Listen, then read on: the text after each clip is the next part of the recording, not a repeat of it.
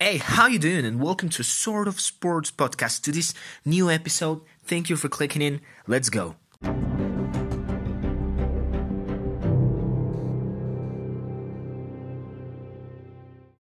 And yes, for the fans of Formula One, this the big news everybody was waiting for the updated 2020 calendar. It's official. Round one to round eight are official. All the entire European sector, it's official. It's official. The season is starting in thre- three July three in Austria. Round one, round two, repeating Austria. Something we've been discussing last episode. I really don't like it. It's how things are going to move on. More races at the end it's good for the sport. Two races in Austria, round one, round two, round three sets in Hungary, and again two circuits in round four and round five. The same circuit will go to Silverstone, Great Britain, from 31 of July to 9th of August. Then we go to round six on Spain, round seven Belgium, and round eight Italy. So they haven't skipped on the fundamentals. Silverstone, Spa, Monza, those big circuits, those legendary tracks are still on the calendar. And of course, everybody's asking what happened to Monaco, this legendary circuit. It's the most legendary circuit of the entire Formula One calendar. It's the race everybody's waiting on.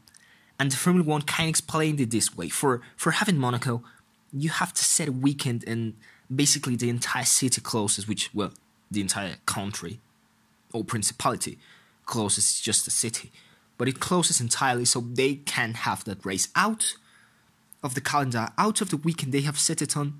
It's quite difficult for Monaco to close entirely. Of course, you're on the lockdown. That's my question. You are on the lockdown. We just give it a little bit of professionalism, you know? But of course, it has been skipped. The Netherlands GP, as we have already said, not into the calendar. But Belgium is into the calendar. Similar geographic locations. Everybody's in Europe, but similar. Similar, of course, you can't skip Spa, but skipping the Netherlands GP, and of course, further races to be announced in the coming weeks. Says Formula One. Interesting. Really interesting new. So further races to be announced, of course, for it to be an official 2020 Formula One season, to be an official Formula One season, there has to be some rules. It has to be a certain amount of races which I think they have already completed with this European sector. They maybe need a little bit more, and overall in three different continents. We all know there's going to be, it's certainly, it's almost certain they're going to be at the end to close the season in Abu Dhabi, as they have already been completing the two different continents. Just one left more. It's it's not difficult to organize a race in just one more continent. But of course, there's going to be, as they have already posted before, an American overall entire America, you know, sector, an American sector, as now they have already announced the European sector of the season. There will be an American sector. There will be the ending sector, which has already won race in Abu Dhabi, and of course, there's still to be announced the Asian or Middle East. I mean, the Asian sector, maybe Suzuka. It's all, almost at the end. They can think of that on the future of course it's not like soccer. It there's where there's a little bit of personnel even including the players on a stadium. Formula one is different. It has a lot of stuff it has a lot of people behind the car and the driver. So they had to come with different solutions.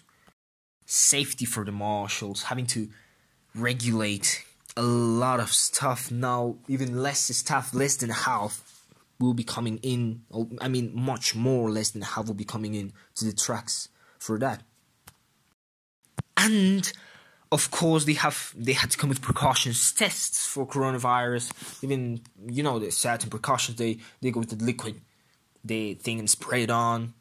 I mean they have the test and what if it comes positive? They have a, a steps to close the entire character to go and people around him. So it, it won't it will be the most safe place even to be i think that was, of course, the big sporting news of last day, of course, of maybe the week.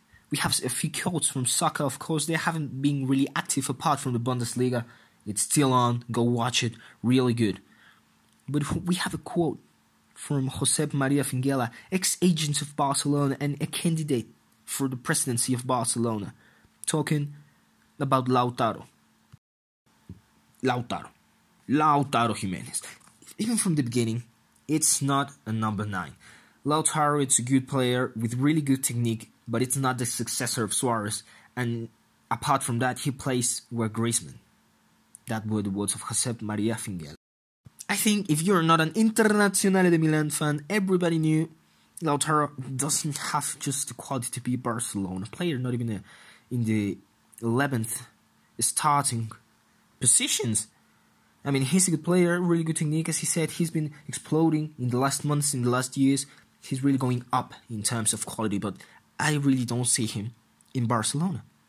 For the boxing fans, the, the Mexican fans, the Japanese fans, it's really an international boxing temptation. Ryota Murata is challenging Canelo on Japan for a fight. Both of these boxers, Saul Canelo Alvarez and Ryota Murata, are both stars in their home countries, superstars of the sport, but they're really unknown on the others' nationality, on the others' ground. So Canelo is going to have to make a move on the Asian country, of course, he's trying. He's really superstar. He's already it's been the first time he doesn't fight neither in mexico or united states. He's going international now. We had some talks. There have been some news. Gennady golovkin triple g that man who of course lost to canelo.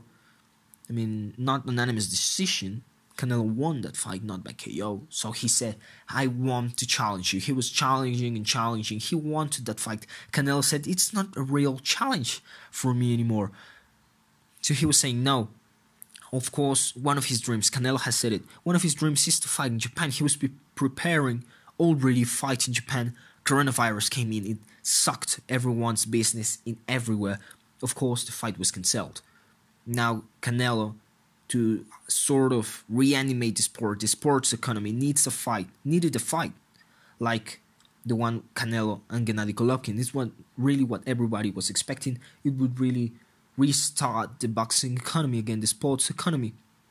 And now we have this one. I mean, after that, Gennady Golovkin say, "No, boy, no, boy, I gave you chance. I gave you your chance. Now you want it. I don't want it." And now Canelo wants. Now there is this challenge. Ryota Murata. Both superstars. It's a real good fight for me. Would you like to see Canelo Alvarez against Ryota Murata? That fight in Japan. Would you like to see it? Comment below if you want. Comment below if you don't want it. Just keep following.